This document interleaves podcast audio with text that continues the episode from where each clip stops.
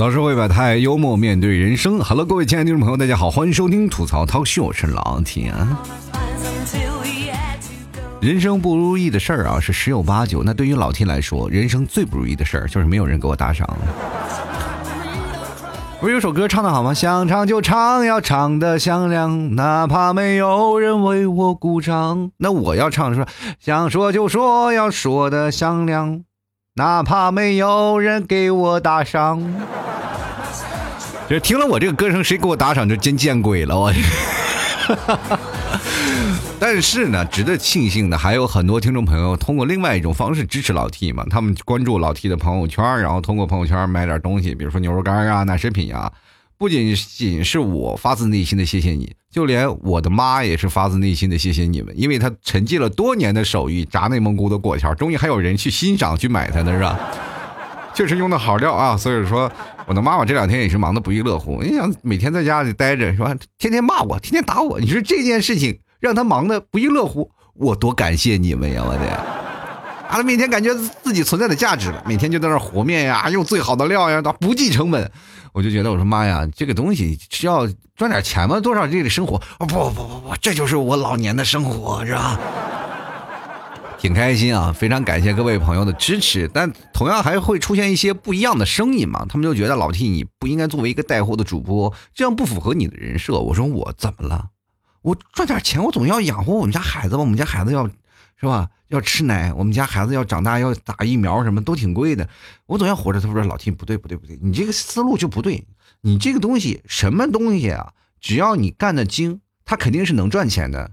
你不一定非要做带货嘛。你说现在带货主播那么多，做的什么淘宝直播呀，干那些直播带货的人那么多，你为什么非要去插一脚呢？我说我没有插一脚，我做微商，那都已经被淘汰了。”那我就问他，我说那我应该怎么样？你不要老站在道德制高点来抨击我好吗？那你给我指条明路。他说你以前不是挺能赚钱？我说以前我什么你什么时候听见我能赚钱了？我都。然后他跟我说你要饭不赚钱吗？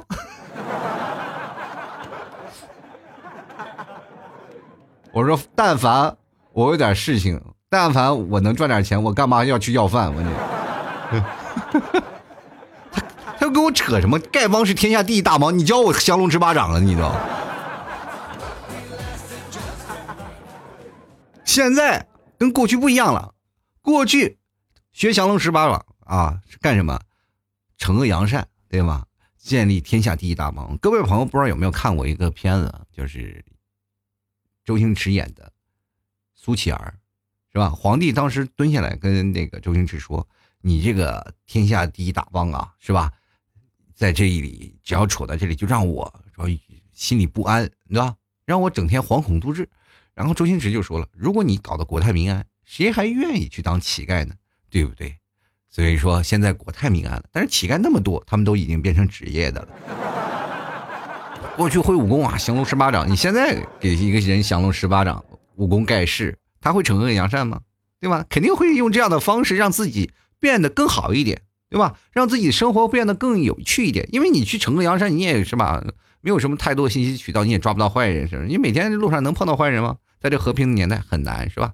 你空有一身本领没有办法，所以说你只能靠着你一身本领，让自己生活过得更好一点。比如去天桥下面表演胸口碎大石，哎，这会让你自己生活好一点吗？对吧？与其这样会一身武功，还是会。一口流利的口才啊，去了解事情啊，或者是去带带货，我觉得有些时候后者还是更好一点，是吧？还有很多人说老 T 你不应该去卖东西，你应该去吐槽那些带货的主播，我就觉得这个东西是不是有点太上纲上线了，对不对？如如果我现在去吐槽那些带货的主播，那不就是成了吃不着葡萄嫌葡萄酸吗？对吧？就好比啊，就在阿里上班的员工就吐槽马云说：“天天你说在那里你也不用干活，天天就张个嘴上上下嘴唇一碰，叭叭叭叭你就来钱。我们要苦逼的加班，你还说我们是福报啊？就是他们也很崩溃，是吧？这件事情从始至终，我们开始吐槽的一些事情，就是要看我们是否能力所能及。后来我真的现在开始做一些东西啊，卖一些小东西，我就发现每个人都不一样啊，确实挺难。然后我也是通过这样的方式呢。”啊，想给大家带来一些福利啊！我每天在朋友圈里发一些非常打折的商品，因为我跟厂家联系好了，然后这样东西是比较便宜的，也算是薄利多销吧，给各位朋友带上一点点小福利。希望各位朋友加老 T 的微信，老 T 二零一二支持一下啊！就是微信里搜索老 T 二零一二，就是老 T 的私人微信号啊。其实现在这社会当中，很多人已经有不同的观念出来了，就比如说他们可能能接受宇宙中的有外星人，或者是泥塑湖有水怪。啊，包括最夸张的就是男女之间有纯友谊这件事，是吧？都能接受，对吧？而且还有更夸张的，我前两天问一姐们儿，我说你认为世界上最匪夷所思的事情是什么？你居然能相信他？他说我我也相信这个喝奶茶可以减肥这件事儿。但是这些事情都可以接受，但是唯独不能接受这两天天气为什么这么冷。知道冷会带来很多的副作用。首先呢，你缺一件很保暖的大衣；第二呢，你缺少一个给你挡风的肩膀。一个人在寒风中瑟瑟发抖，此时看着别人搂着别人的女朋友。关键呢，不一样的点在哪里？就是你自己在寒风中瑟瑟发抖，一想啊。我哪怕我已经是一个人了，我已经这么凄惨了，我是不是应该对自己好一点？于是乎，走进一家牌子店，啊，买一件大衣，大概一个月，然后去想就买这么一件衣服吧，就花掉自己半个月的工资，人家很心疼啊。那么当他出去的时候，又碰见那对情侣了。那个男生花了他一个月的工资给他女朋友买一件衣服，这女生一点都不亏啊，就穿这件大衣。你说多矫情是吧？你买的羽绒服，他呢就买一件呢绒大衣，说呢子大衣就很薄，你就说那么贵的钱，你买件这么薄的又不取暖，干什么用？这女的然后回头瞅了一眼，我有男朋友给我挡风啊！这个社会你就怎么了？就变成这个样了啊？这个社会什么时候开始变成了要晒幸福，要说这这些事情啊？你有男朋友给你买单，你就应该是这样的吗？虽然我酸。但是，你能不能不要这么秀？人生当中要对单身狗要好一点，不要去虐待他们。爱护动物是我们当代青年良好的思想品德观念，知道吗？小时候思想品德教育就没有教育你爱护花花草草和小动物吗？对不对？你可以不请他吃饭，但你在吃饭的时候能不能不要秀恩爱？你一勺我一勺的喂。有的时候更讨厌，是吧？你买件衣服买了很贵了，是吧？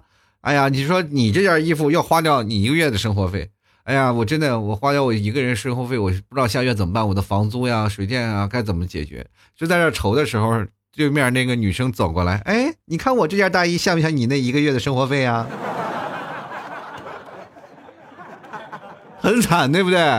现在社会当中，天气冷了，就对于单身狗的伤害是成倍的增长，知道吗？尤其是晚上回到家里，就连暖被窝都没有。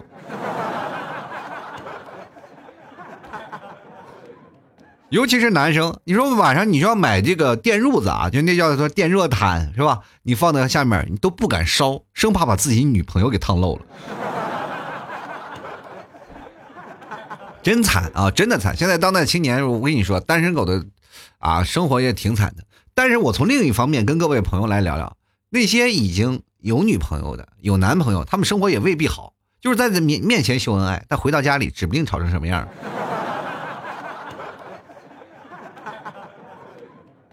你知道吗？每一个男生他们找女朋友的时候，都很容易出现一些误区，就是认为自己的女朋友这么瘦，一定吃的很少，但是他们吃的非常多。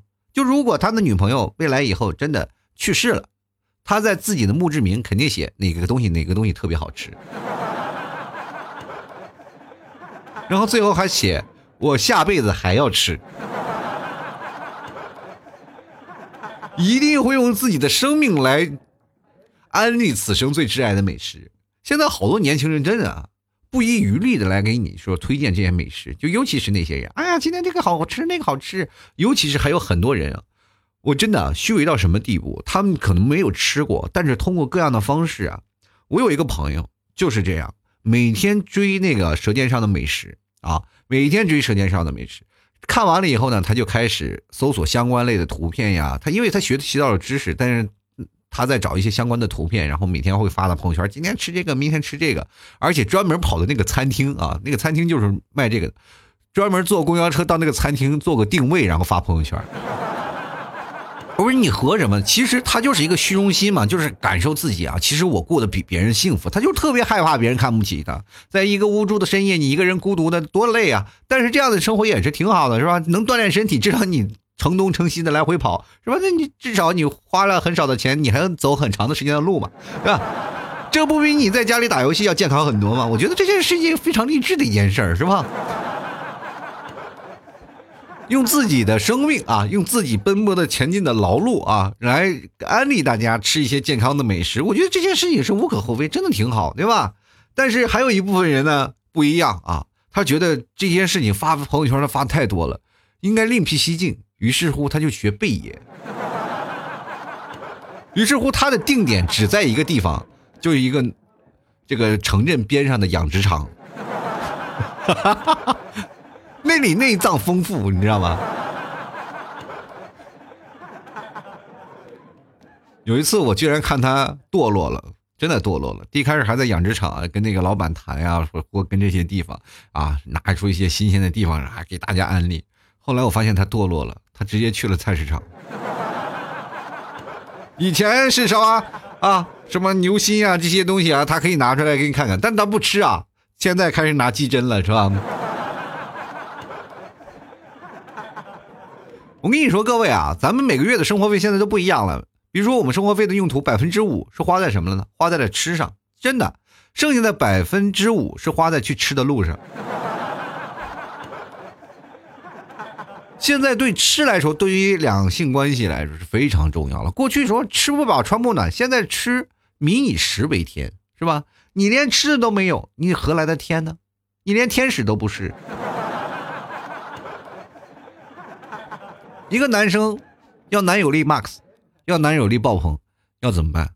对吧？你要学会掰东西，是吧？当女朋友坐在沙发上，然后看到一个完整的玉米，啊，给我掰点啊，咔嚓，半个玉米就掰出来了，是吧？咔嚓掰一半吧。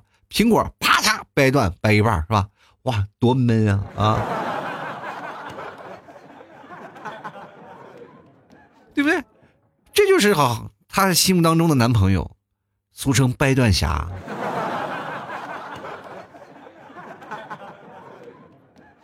就是这样的，你说喜欢一个人是什么感觉呢？对吧？就是最厉害的那种的最高的境界，就是当你抱着别人的时候，你还想他，那你就是真心喜欢他了，对吧？这社会充满着各种的诱惑啊，好多人都抵挡不住，但是抵挡不住的时候，心里只有他，对吧？现在我发现很多的父母也很夸张啊，就是为了让自己的。孩子能够结婚，然后疯狂的给安利各种男生啊，安慰各种女生啊，就不考虑子女的感受，总是说：“哎呀，我们希望你以后好，希望你你以后要生个孩子，没有孩子怎么办？是吧？催了婚了，你结婚了，开始是催你要孩子，我以后不催你了，是吧？这句话都是骗人的鬼，我跟你讲，从来就没有啊，这些事情从你小到大，你父母说的话都是啊。铿锵有力啊，一个唾沫一个钉他那么形象一直是伟岸高大的，在从小到大给你铺满了道路，在你布满荆棘童年长大的成长的道路当中呢，他给你一路一路的给你趟着道，让你希望能走得更平顺一点啊，这就是我们的父母。但是你会发现，当你真正的结婚了以后，或者是你当你成人了以后，他们的变成了一种反复的小人。天天用各种的花言巧语来骗你，怎么样？怎么样？怎么样？结果到后来呢？朋友们，到后来他就反悔了。你结婚了，我就不催你了，我再也不说你了，是吧？你只要结婚就好，你从这家搬出去就好，你不要在这家里的啊。好人搬出去了，哎，赶紧结婚，赶紧结婚，生孩子，生孩子，生孩子，快点生孩子，我要孙子，我要孙子。真有人说啊，你不生孩子你怎么办呀？你将来你老了病了怎么办呀？真的想跟爸妈说。不生孩子咋了？怎么了？我未来生命莫非我以后生了孩子孩子是我以后的药引子呗？真的其实生活当中还存在着很多的事儿啊就是过日子其实就跟我们打游戏一样对吧？就每天就打打的死去活来。但是你有没有发现一件事情只要你一旦不想赢哎乐趣就多了起来。真的你跟你平时的勾蜜啊、闺蜜啊，这个勾心斗角的事儿啊，是不是也是很多？对？啊，或者是你跟你的朋友、异性朋友在聊视频的时候，也非常多啊，非常多的欢乐。但是我在这里跟大家提个醒啊。就是你在聊视频的时候，突然发现你对方的手机稍微往高举了一下，这个时候你要赶紧啊，赶紧做出一些啊仪态方面的调整，因为他马上就要截屏了。就是当代聊天的一个注意事项啊，所以说你一定要这样的想啊，这个社会当中太不安全，因为随时你的丑照就会出现在他的手机上。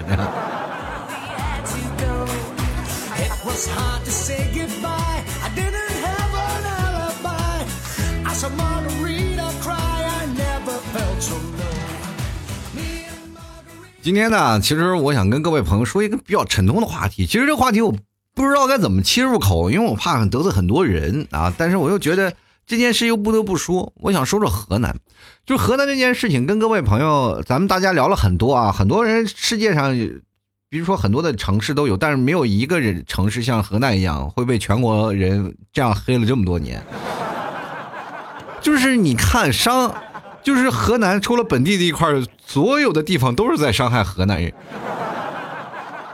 哎，弄啥嘞，是吧？这个社会就让人很崩溃。一说有些啊，一聊起河南人啊，河南人最痛苦的就是什么？绕不开一个话题，就是井盖你知道吗？有的人甚至提出漫画来了，说日本的井盖啊有很多的绘画，是吧？很清新。美美国的井盖呢，什么写着英文，是吧？做的图案这很硬。到了中国的井盖啊，上面就写个“污”字啊，这污水井盖。你到了河南的井盖，也就有三个警示筒，说这里没有井盖。其实我觉得这些人都有病啊，这些地图炮啊，在啊，就很多人就没有完全从脑子里出发，就完全去攻击河南人。其实我觉得这件事本身就很可笑啊，就是啊，怎么说呢，就是来攻击河南人。其实我觉得有些时候我还挺羡慕河南人的，真的，你这挺挺羡慕的。老 T 作为一个内蒙人，我就挺羡有些时候挺羡慕你们河南人，至少你们还是中国不可分割的一部分吧。就是有些时候，别人一说啊，我说我是内蒙古的，哎呀，你是别的国家的吗？我说你能不能有点常识，对吧？内蒙古是属于中国的，哎，不是有个蒙古国吗？我说你你地里都吃狗肚子里了，是吧？你知不知道你说这话很危险，我可以报警抓你，你知不知道？所以说，有些时候我们也很困难。对于这些人，他们其实有些人是有意而为之啊，他知道是这样的时候，故意刺激你，他故意说这些事儿。但是还有很多的人啊，就是啊，包括现在好多情况下，别人一碰到河南人，然后就觉得哎，心里还是有些抵触的。其实随着时间的发展，我们可以看到，现在随着互联网越来越发达了，我们其实对河南已经特别好了，现在已经开始逐渐有些好转的迹象了嘛，大家都开始好转了。啊，很多人对于河南的印象开始逐渐开放了，是吧？而且河南最近在 GTP 的发展上也是名列前茅，对吧？这就是我们可以看到河南的发展，因为我身边太多的河南人，河南出外务工的，呃，也特别多嘛。因为在杭州，像这些南方啊，就是上海呀，啊，杭州、江浙一带的河南人也特别多，然后还有一些啊，在那个陕西呀，啊，这个山西那一带也是特别多的。就是河南人特别踏实肯干啊，所以说这些时候我身边的河南人太多了，包括我，我跟大家说，你们替嫂，我老婆都是河南人，只不过他从小在西安长大，他们祖籍就是河南，嗯，包括他跟他爸爸妈妈聊天还是用的河南话啊，就是结婚那天，然后他们一家人来了也是河南人。其实这些事情最早以前，好多的人可能对河南都有些误解啊，然后一直嗯一直在那说，其实百分之八十他们都没有见过河南人。就是他们不知道，也没有去过河南这块土地，然后在那里就疯狂的吐槽河南人啊，或者怎么样啊，他也没有见到呃一些有问题的事儿，反正把缺点就无限放大。其实凡是你去放到哪里啊，比如说别的城市的人出现这样的情况，他们就会觉得啊有包容心嘛，就这些城市的人啊有他们这些城市的人的特例啊，这没办法。但是，一到了河南人，缺点就会瞬间被放大。各位朋友，你没有发现这有一点像就我们的道德绑架的一件事情是吧？其实从反观方面去想，河南反而是中国的明星啊。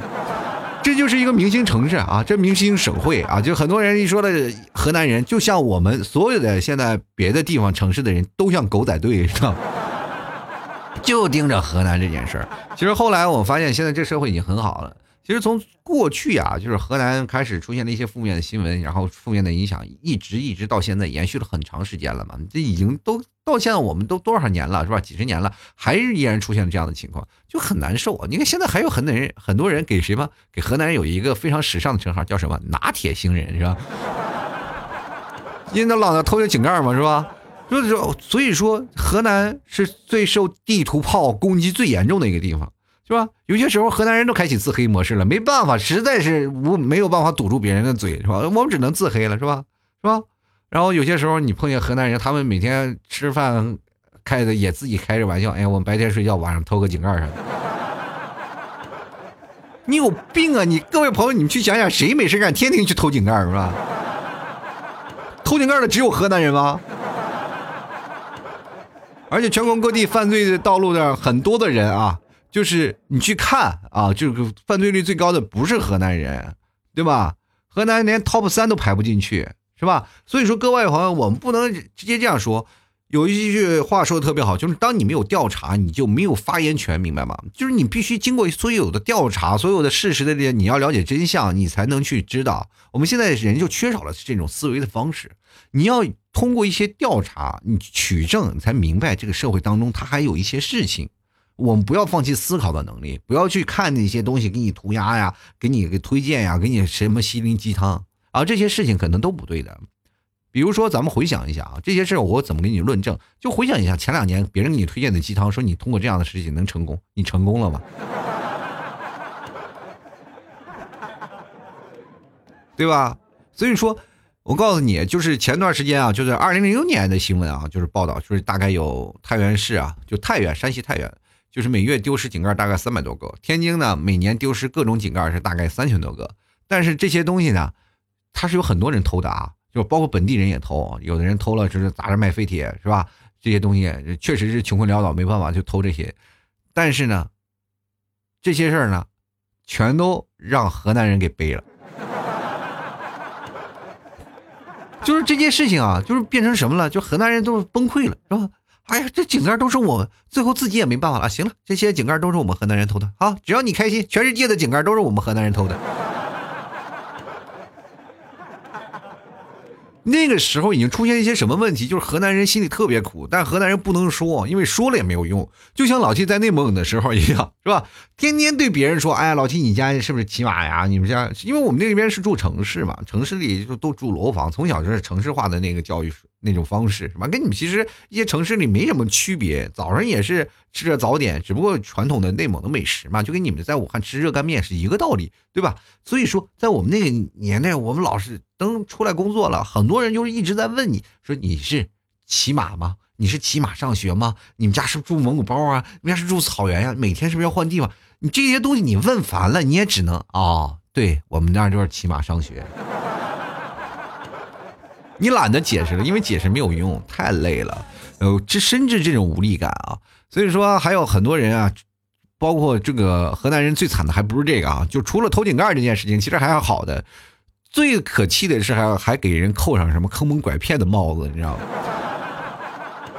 你知道吧？就是河南的很多的时候，其实是媒体那边宣传的，就是河南的负面新闻被传播开了以后，就很多的人段子啊。其实各位，很多的时候传播就是河南人负面新闻的，不是什么啊大众的口口相传，我听你，我听你，其实没有，都是从大众上啊媒体然后进行引导啊，媒体进行引导。然后民间开始有段子，就是段子的影响力非常大。你看前段时间出来什么段子，什么十个河南九个骗，总部设在驻马店是吧？九个河南八个偷，指挥机关在郑州，八个河南七个抢，贼子窝窝在洛阳是吧？是不又押韵又洗脑，谁这么崩溃了对吧？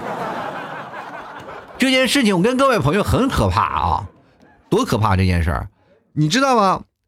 那个《水浒传》有一节是吧？宋江就是因为这件事情是被逼上梁山的。也是因为这儿小孩那个儿歌，各位朋友你不知道吧？啊，因为这件事情太多了，有好多是在《水浒传》里叫编成儿歌，被逼上梁山的好多好汉的。其实河南那段时间出走人特别多，大家都知道是因为什么？就是因为那年的旱灾啊，就是在啊民国以后，然后开始有一个大的大型的旱灾了。然后因为河南是一个很重要的啊农业的一个省份啊，就是很多的种菜啊、种饭呀，就要包括粮食啊，这是我们的真的粮仓啊，天下粮仓。所以说，当他们就有什么天灾啊、人祸呀，大家都吃不上饭。呃，那个时候，各位朋友看没看过《一九四六》？就是说，一碗小米就能换个媳妇了，就能可以换个媳妇就回家了，对吧？所以说这些事情就是，呃，他们很多人就开始流落异地，然后开始工作，在别的城市扎了根。其实很多人并不是想背井离乡，而是活不下去了。而这个时候，我们对他们反而没有包容，更多了一些鄙视，你知道吧？你知道吧？根据数据调查显示呢，就是百分之二十八点七的人对河南印象是来自于什么？道听途说，有百分之十二点一是来自媒体的报道，还有百分之十二点一是来自于段子。这意味着什么问题啊？就是好多啊，就是大概一多半的人，就是黑河南的人，可能连河南的人的面子都没有见过，就是没有见过河南人。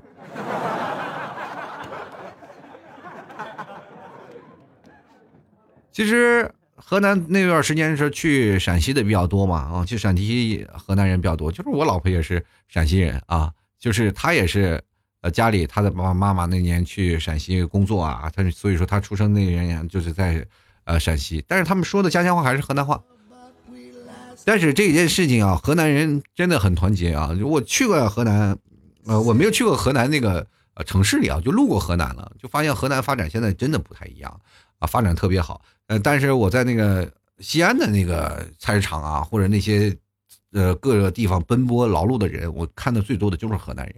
所以说，现在很多的，包括很多最早以前陕西的人啊，他们对于河南人的印象都不好，是吧？因为河南最早以前是挑个担子嘛，就是是吧？他们叫河南蛋啊，就一直给那个口音叫河南蛋。但是你会发现，现在年轻人对河南人已经完全有所改观了啊！现在包括很多陕西的河南人，呃，安徽人啊，认为河南人是。肯干活的是吧？很辛苦，很劳作，所以说他们开始发自内心的开始觉得哦，有改观了，也也不黑了。其实越接触到越多的时候，你才会发现，原来河南人并不是你想的那样，对吧？啊，有些时候生活当中社会那么大啊，那么大，总有一两个害群之马，但是不能因为他们一两个，而是去抨击后面整个大的一个，是吧？一个城市或者是哪这一个省份啊，最可怕的是一个国家。我觉得这件事情就是有点。哎，是不是有有点太夸张了？其实各位朋友，你们真的没有想过啊，这个河南啊是被国家发展战略定为什么确保农业基础的一个城市啊啊一个省份，这个一个省份，他们因为没有办法提供大高量的就业岗位啊，这是要确保农业呀，就是我们现在吃饭的东西都要从河南出来，他们你有没有发现河南工厂特别少？所以说，他们东西工厂少，但是他们要输出农业，对吧？所以说，这个时候就没有了工作岗位，很多的河南人会出来务工的啊，要学习一下，要不然你是在家里种地，但是很多人更愿意出去闯一闯。于是乎呢，啊，都来外地人比较多，所以说你在这里看的事情就比较多嘛，对不对？但是，呃，各位朋友，你看看现在河南。地库地处肥沃，然后我们吃到粮食好多都是河南提供的，对吧？你们前面比如说工厂在那儿奋斗呢，是吧？然后你有后后面粮仓在那里干活，是吧？在在那里辛辛苦苦在那干活，这就相当于你在外面上课，是吧？在上外面上班，然后挣点钱，然后回来还是要骂你的母亲，说：“哎呀，你太老土了，你每天做这些饭不好吃。”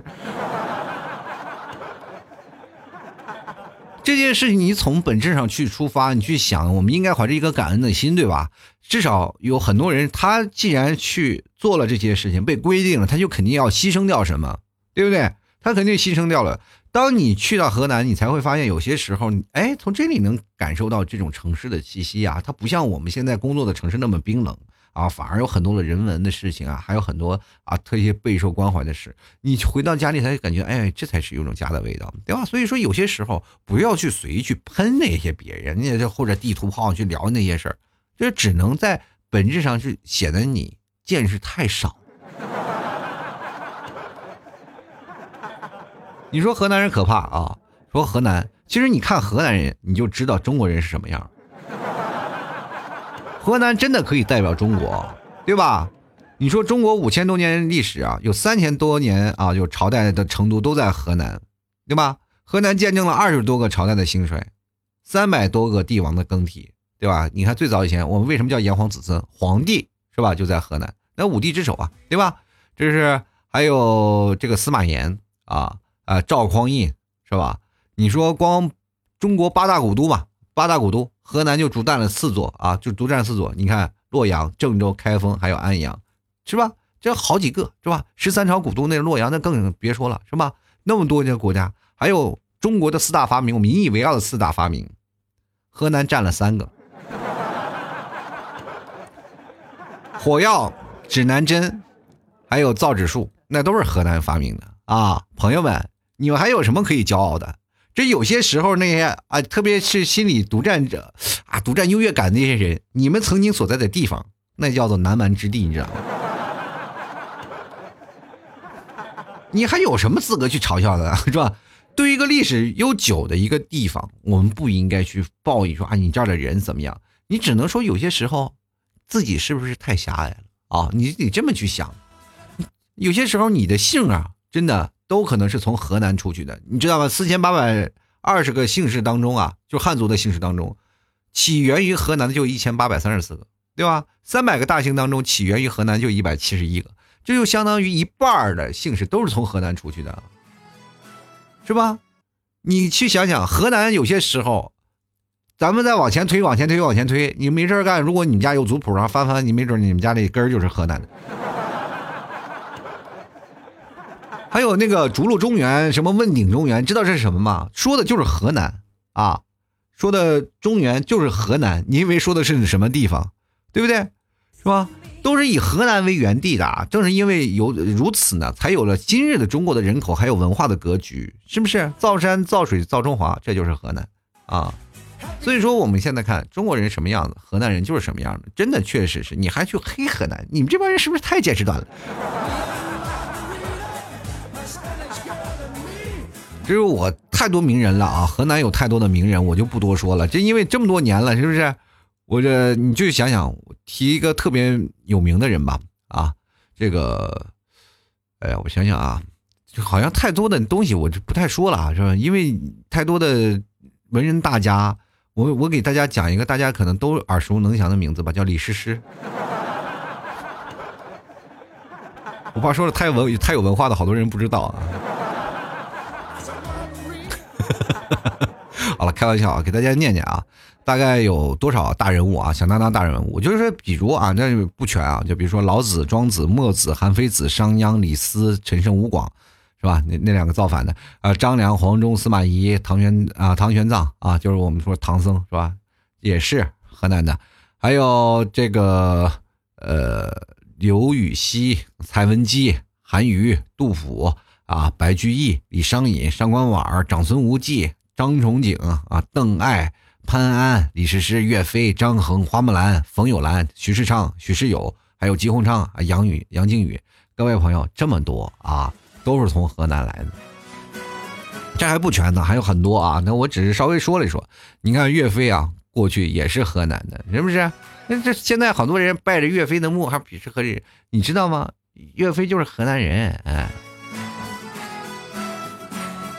其实河南的战略地位就不一样嘛，本身就是沃土嘛，所以说河南的土地不能变成工业用地，所以说河南必须保障足够的粮食供给，没办法呀，对吧？你发展经济，我们发展粮食，所以说这个时候我们去看，呃，如果说有句话叫做“河南熟，天下足”，对吧？就是只要河南做的东西好了，是它每，比如说我们现在每年的对外的调的原粮是三百多亿斤嘛。都是就我们可以说是每十碗的中国粮就有一碗产自于河南，对吧？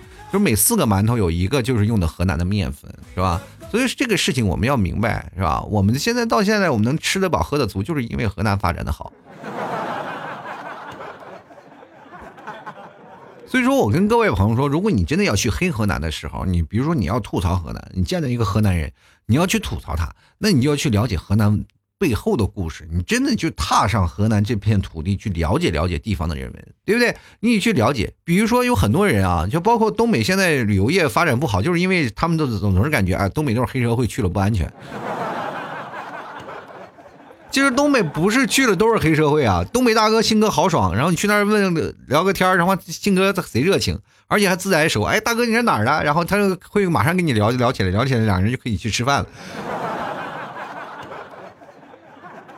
你去了山东，也不是所有人都开挖掘机啊，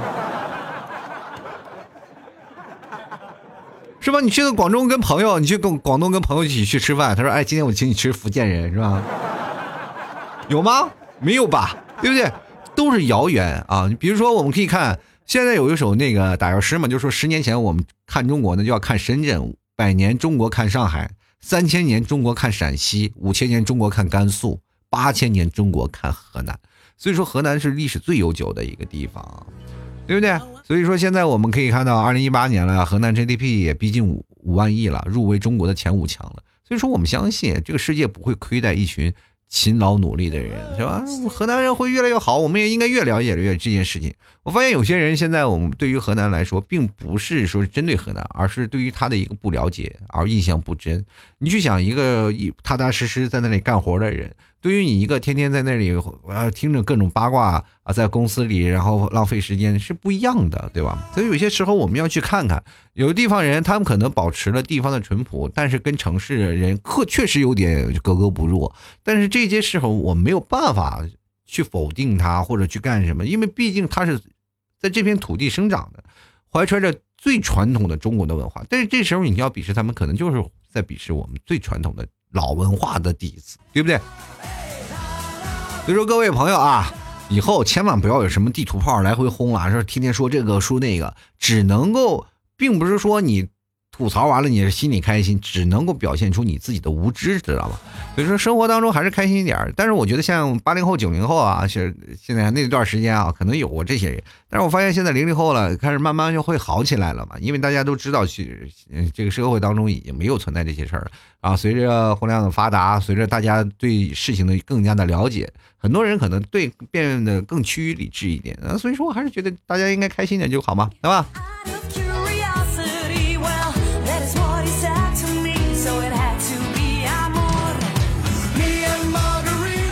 好了，各位朋友啊，如果喜欢老 T 的话，欢迎关注老 T 的微信公众号啊，主播老 T 也欢迎，然后关注老 T 的新浪微博主播老 T。各位如果喜欢的话，可以在老 T 的微信公众号的文章下方有个二维码，给老 T 打赏，打赏前三位的将会获得本期节目的赞助权啊。第一名的啊，将会获得老 T 家乡的马奶酒，还可以获得老 T 签名的 VIP 卡一张。所以说，希望各位朋友多多支持，多多鼓励。同样，各位也可以加老 T 的私人微信老 T 二零一二进行打赏啊，这是老 T 的私人微信老 T 二零一二啊，希望各位朋友多多理解，多多支持喽。同样啊，这个天气冷了。买不起大衣，咱还买不起牛肉干吗？直接登录到淘宝搜索“老 T 家特产牛肉干”进行购买啊！如果各位朋友不太确定的话，也可以直接跟我对下暗号，找店铺的那个老板哈，找客服，然后你就说一下啊，吐槽社会百态，我就会马上回复，幽默面对人生。当然，有些时候我回复的慢了，并不是说我这个不回复，而是可能是因为我在准备一些节目啊，或者是在搞一些别的事情。也希望各位朋友多多给予理解和支持啊！那有时间我马上会第一时间会回复的，希望各位朋友多多理解啊！登录到淘宝搜索“老 T 家特产牛肉干”进去购买啊，最好吃、最纯正的草原风味啊！希望各位朋友能够体验草原风情啊，不妨来尝一下。好了，接下来的时间呢，我们就要来看看我们的听众留言了。现在听众呢也很多啊，就是关于河南的很多的人，然后聊聊这些事儿。可能我们来看看听众朋友会有什么想法吧，因为确实有很多人啊。接下来看看啊，这个旭旭他说：“T 叔，感谢你讲讲我们河南，河南人民发来贺电啊。”这早就应该去要讲讲的是吧？因为你也知道，你们 T 嫂是河南的，呃，要我要不讲，可能也死的挺惨的，你知道？呃，J O L I D E S，他说河南人来了，太不容易了。确实这些年河南人太不容易了，存在着太多的误解啊。但是我身边好多的河南朋友，我觉得相处的都蛮好的，因为在杭州。嗯，河南的朋友太多了，一聊一个河南人，一聊一个河南人，是吧？然后跟他们在一起相处来下来，还挺蛮好的。然后，但是河南地方，呃，因为地方蛮大的嘛，然后不同地方的河南人，然后在不同地方说的不同的方言是吧？然后有些时候我老婆这么说话，她就跟别人的有点时候都搭不上腔啊，我就觉得哎，生活当中还其实挺有意思的啊。就碰见河南人，我最好的几个朋友都是河南人，真的。进来看看啊，呃，这个就欧欧他说啊，他说对河南人印象挺好的，以前几个同事都是河南人，人都特别好，确实是啊，然后而且很大方，经常请吃饭的什么的。进来看看啊。青青子衿，他说不能一棒打死所有，任何事情都一样啊。这个跟一棒打死所有没有关系啊，这真不是一棒打死所有，这就典型的就地图炮。那个时候呢，就是媒体还争争相的去恐论。我记得有一年是什么中央电视台啊，就是中央电视台不是一个媒体采访，就应该法制节目嘛。然后法制节目，然后说这个地方啊啊，那个警官说都是河南人，然后一下子就火爆了。说全是河南人，怎么回事？这个抓到一个东西，然后呃，在深圳有，我记得有个地方啊，就是他们挂了一个横幅嘛，是吧？严厉打击河南籍什么帮派什么怎么样？那段时间对河南的管制特别严值啊，我就觉得这些人有病啊，是吧？其实那个时候，他对于地域攻击来说，我们可能没有网络那么夸张啊，大家还没有抨击。你看现在哪个地方、哪个城市敢打出这样的，是吧？破坏祖国和谐的事儿？分分钟这个谁啊？谁打出的标语谁下课？我跟你讲，真的就是这样啊！继续来看看啊，岁月静好，他说咱河南省大省只有二幺幺，只有一个啊。河南是个大省，二幺幺只有一个。河南孩子多，希望国家在河南建一所九八五大学啊。这件事情呢，建立九八五大学，其实多建几所也没有问题啊。但是我就觉得河南的那边的上课的确实是啊，有好多的朋友也是去河南去上大学。但是呢，他们会觉得，哎呀，河南的大学的氛围好像不是很浓重啊。我觉得真的确实应该，大家啊，国家应该看一下啊，别老把那个九八五二幺幺。其实，哎，你你也河南也不不容易是吧？因为杭呃，比如像浙江，其实也没有几个重点大学，哈哈哈哈哈 是不是？那不不别别说别多想，就九八五二幺幺，全国也就那么几座，是吧？就来看随风飘扬的柳絮啊！他说：“老 T 的语言真亲切。话说你是内蒙的吗？我真的是内蒙的，纯正根正苗红的内蒙。但是好像这根不正啊，根不正，根应该是山西的，老家是，祖籍吧是山西，只不过我是在内蒙出生而已。我爷爷奶奶都说山西话啊。其实我也是个移民的地方啊，我也是移民过来内蒙的。”当时我一直特别怀疑，我说为什么会往内蒙移啊？这不像按照我们现在的年轻人的思路，说我们应该往越发达的地方去发展，对吧？那个时候啊，他们山西那个还蛮发展蛮好的嘛，对吧？山西那边是农村有地是吧？有地可以种地什么的。但是你到了这个地方，说内蒙又不没法种地，你也没办法放羊，你来内蒙干什么呀？然后我爷爷告诉我，你来这里呀，我跟你讲有肉吃。于是乎呢，我们这经常吃肉啊，并不是我们那种人爱吃肉啊，也并不是我从小到大我爱吃肉怎么样，主要呢还是要忆苦思甜啊。这个。进来个是个憨憨，他说你咋不说河南姑娘也很漂亮？对，河南姑娘真的挺漂亮的，对不对？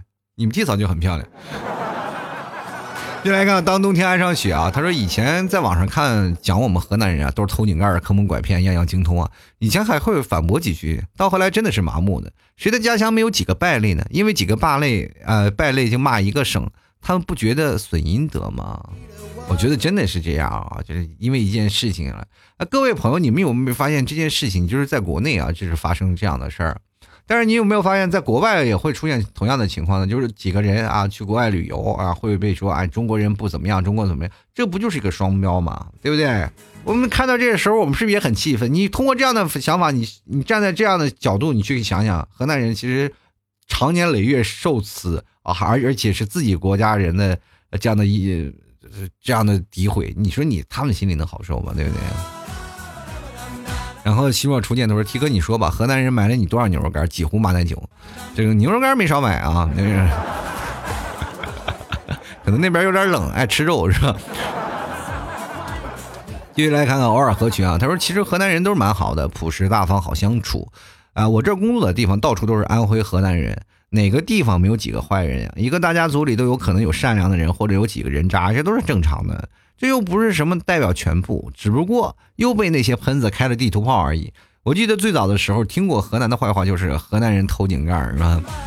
绕不开嘛，就是绕不开偷井盖的这事儿了，对不对？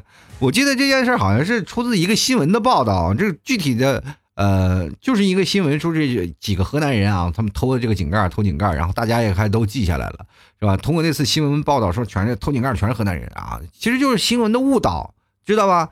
你到现在你去看那些偷井盖的，其实犯罪率就是河南人这还不是排名第一的，排名第三可能都上不了。所以这件事情你经过调查以后，数据分析以后，你才会发现原来不是这样的事儿。只不过很多的人被媒体所引导了，是吧？现在我觉得不良媒体也太那个什么，不谨慎。就是现在很多的媒体不叫媒体了，对吧？它叫不良媒体。他为了吸引眼球、吸引流量，就各种啊，就比如说现在好多那个，我发现那个不良媒体，就不要脸的媒体，不要脸到什么地步啊？他第一遍啊，第一次他要说抨击流量，是吧？比如说现在那段时间说流量有明星吧，各位朋友的爱豆，各位朋友的老公啊，你们都是被抨击范围之内。他们就在说这些事儿啊，就比如说在流量明星这件事情，他没有演技，没有这些事情，但是他为什么能做流量明星？我觉得本身就是一种成功，对吧？能吸引人有本事，你在那抨击的时候，你站上去，让你也自成为自己一种流量啊！背后的辛苦，咱们就先说这些爱豆吧，是吧？现在这个我们现在讲爱豆这些事比如说韩国那些艺人啊，咱们比如说归国之子吧，是吧？像鹿晗呀，是吧？张艺兴啊，啊，还有黄子韬啊，还有那个吴亦凡。这四个刚开始回国的时候，就是遭受过一群谩骂，一群人的谩骂，然后围追堵截，说哎要唱歌没唱歌，要是演技没有演技，是吧？但是人家是韩国天团组合成员，朋友啊，然后他们能够经历过那种残酷的淘汰制，一直达到顶点，知道吗？这就是很大的差别。很多人你不了解他们在练习生时候那个苦暗啊，是吧？你当我其实最早以前前几年我做过一期节目关于 EX，我做节目是吧？我不了解他们。我根本根本都不认识，就是后来我为做那期节目，深入的了解了一下，我才会发现哦，这件事情他们真的挺不容易，是吧？能做到这件事情，你不要老拿流量说事儿，关键这些媒体，他把流量这件事情他拿出来说了，对吧？他为的是什么？他为的就是博眼球，赚取更多的流量，你知道吗？现在的媒体啊，每个人好像都要给自己横个牌坊啊，就不排。不安个牌坊，自己好像就是不是就是媒体。过去媒体就挂工作证，好，现在直接挂牌坊上来。哎呀，真的太讨厌了啊！我觉得现在这社会当中有好多的媒体，真的是应该去管制管制。我们接下来看看啊，这个独家记忆，他说我是湖南人啊。对于这期专说河南，我不发表任何意见和态度，留个言证明我来过，这什么意思呢？你不发表态度，你就是有问题啊！这。然后云湖不写，他说白岩松说的对啊，说这片土地啊养人，历代战乱都有河南，十室九空。和平之后呢，五里一村，十里一镇，行人往来不绝。好，我们进来看啊，呃，千秋小确幸，他说确实黑黑河南的人很多啊，河南人偷井盖，玩撸啊撸的时候看见的，不太懂。这不是你那个年纪的事儿啊！啊，听我这期节目，估计你就听懂了。就来看看，去国有见。他说以前总能听到河南啊，地域黑河南啊，说河南人人品不行。后来接触很多河南人才知道，确实是人品不行啊。那是你接触的少，而且我跟你说，你这就是典型的地域黑。不能说你碰见的河南人啊，就说那河南人人品不行。你家河南的这个人人品不行，明白吗？你有本事，你站在河南这个地方，你去那个河南的城市去说你们这是河南人人品不行。当你所有抨击所有人人品不行的时候，你会发现这件事情只有你一个人说，没有别人说，那就是你的人品不行，是吧？当抨击一个人的时候，你要看清楚自己的问题啊在哪儿，是吧？碰见了什么样的人，是不是？当然了，每个地方都有一些害群之马，每个地方你接触的层次不一样，接触的层级不一样，对不对？你这抨击了整个城市，不抨击了整个省份，那你怎么可能呢？对吧？你还是要多见见人，读万卷书，行万里路，多去看看啊！不要老是因为一两件事来对一个城市出现一些小小的问题，对不对？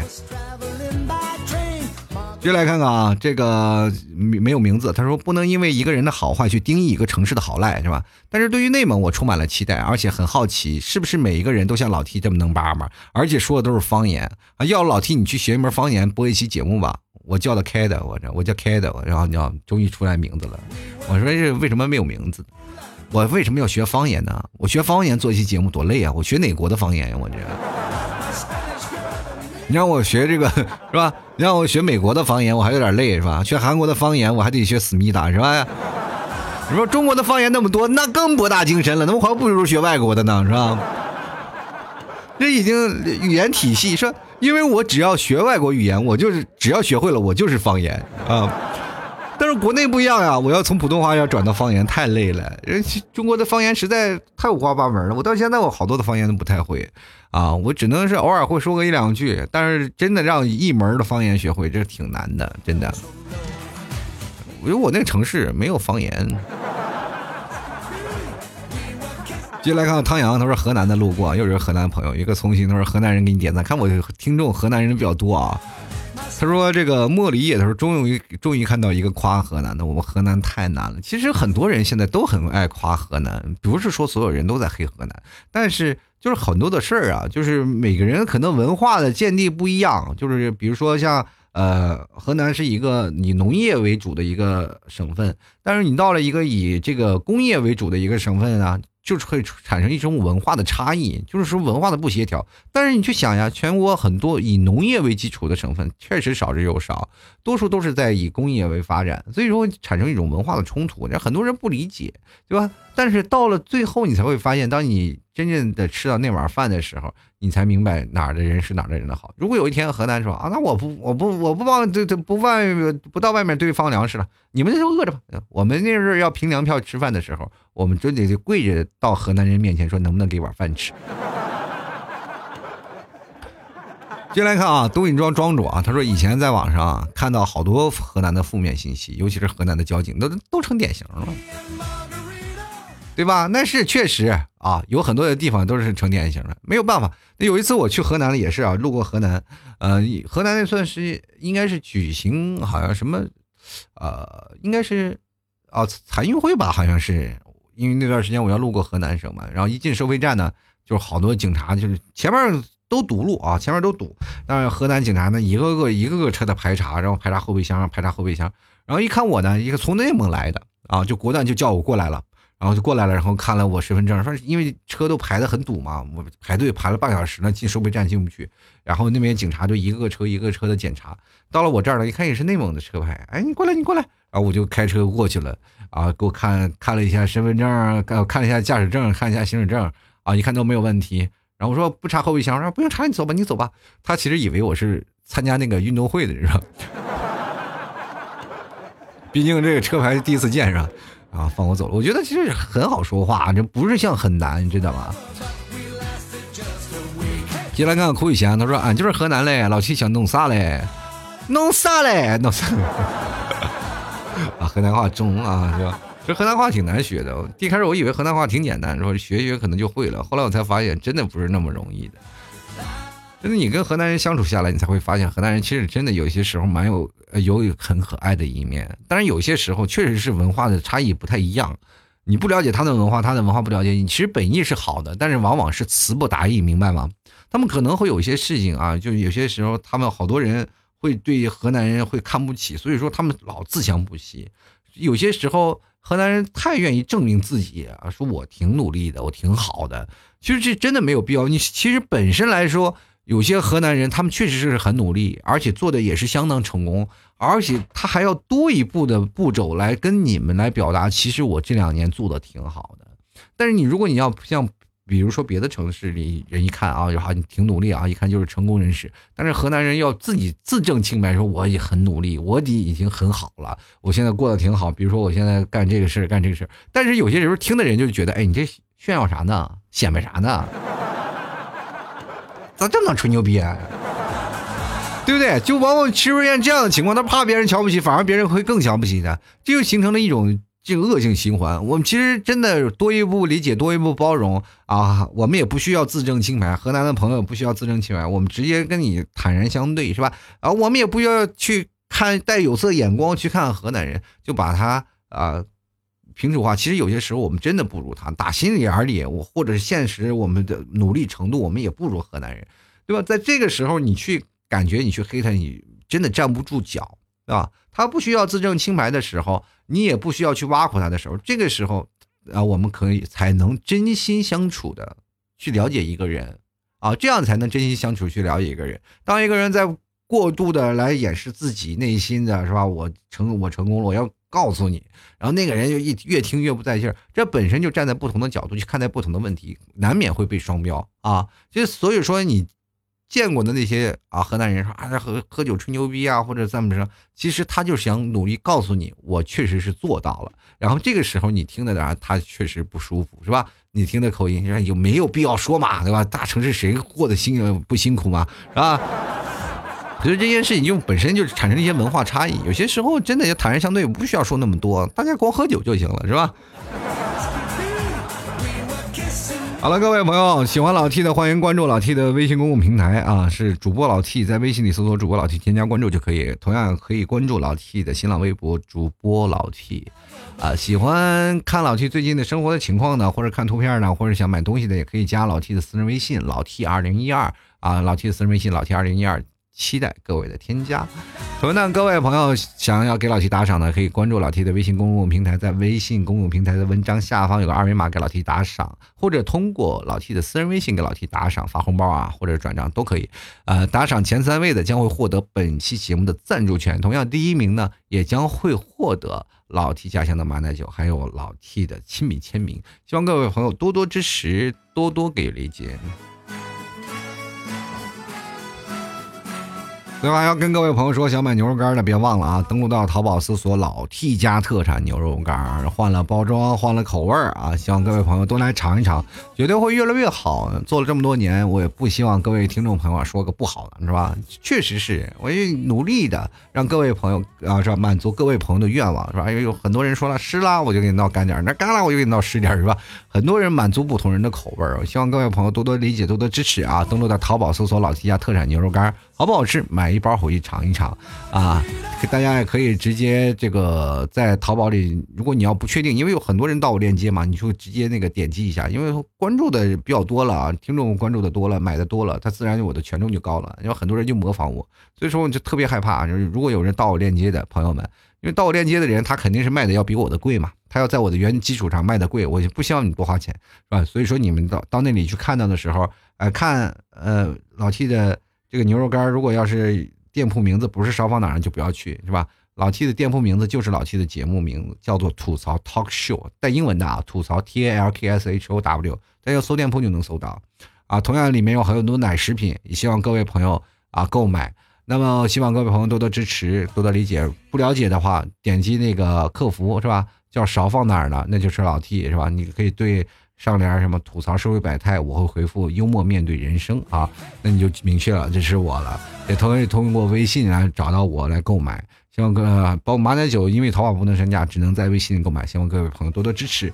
好了，本期节目就要到此结束了，希望各位朋友多多理解，多多支持。我们下期节目再见喽，拜拜。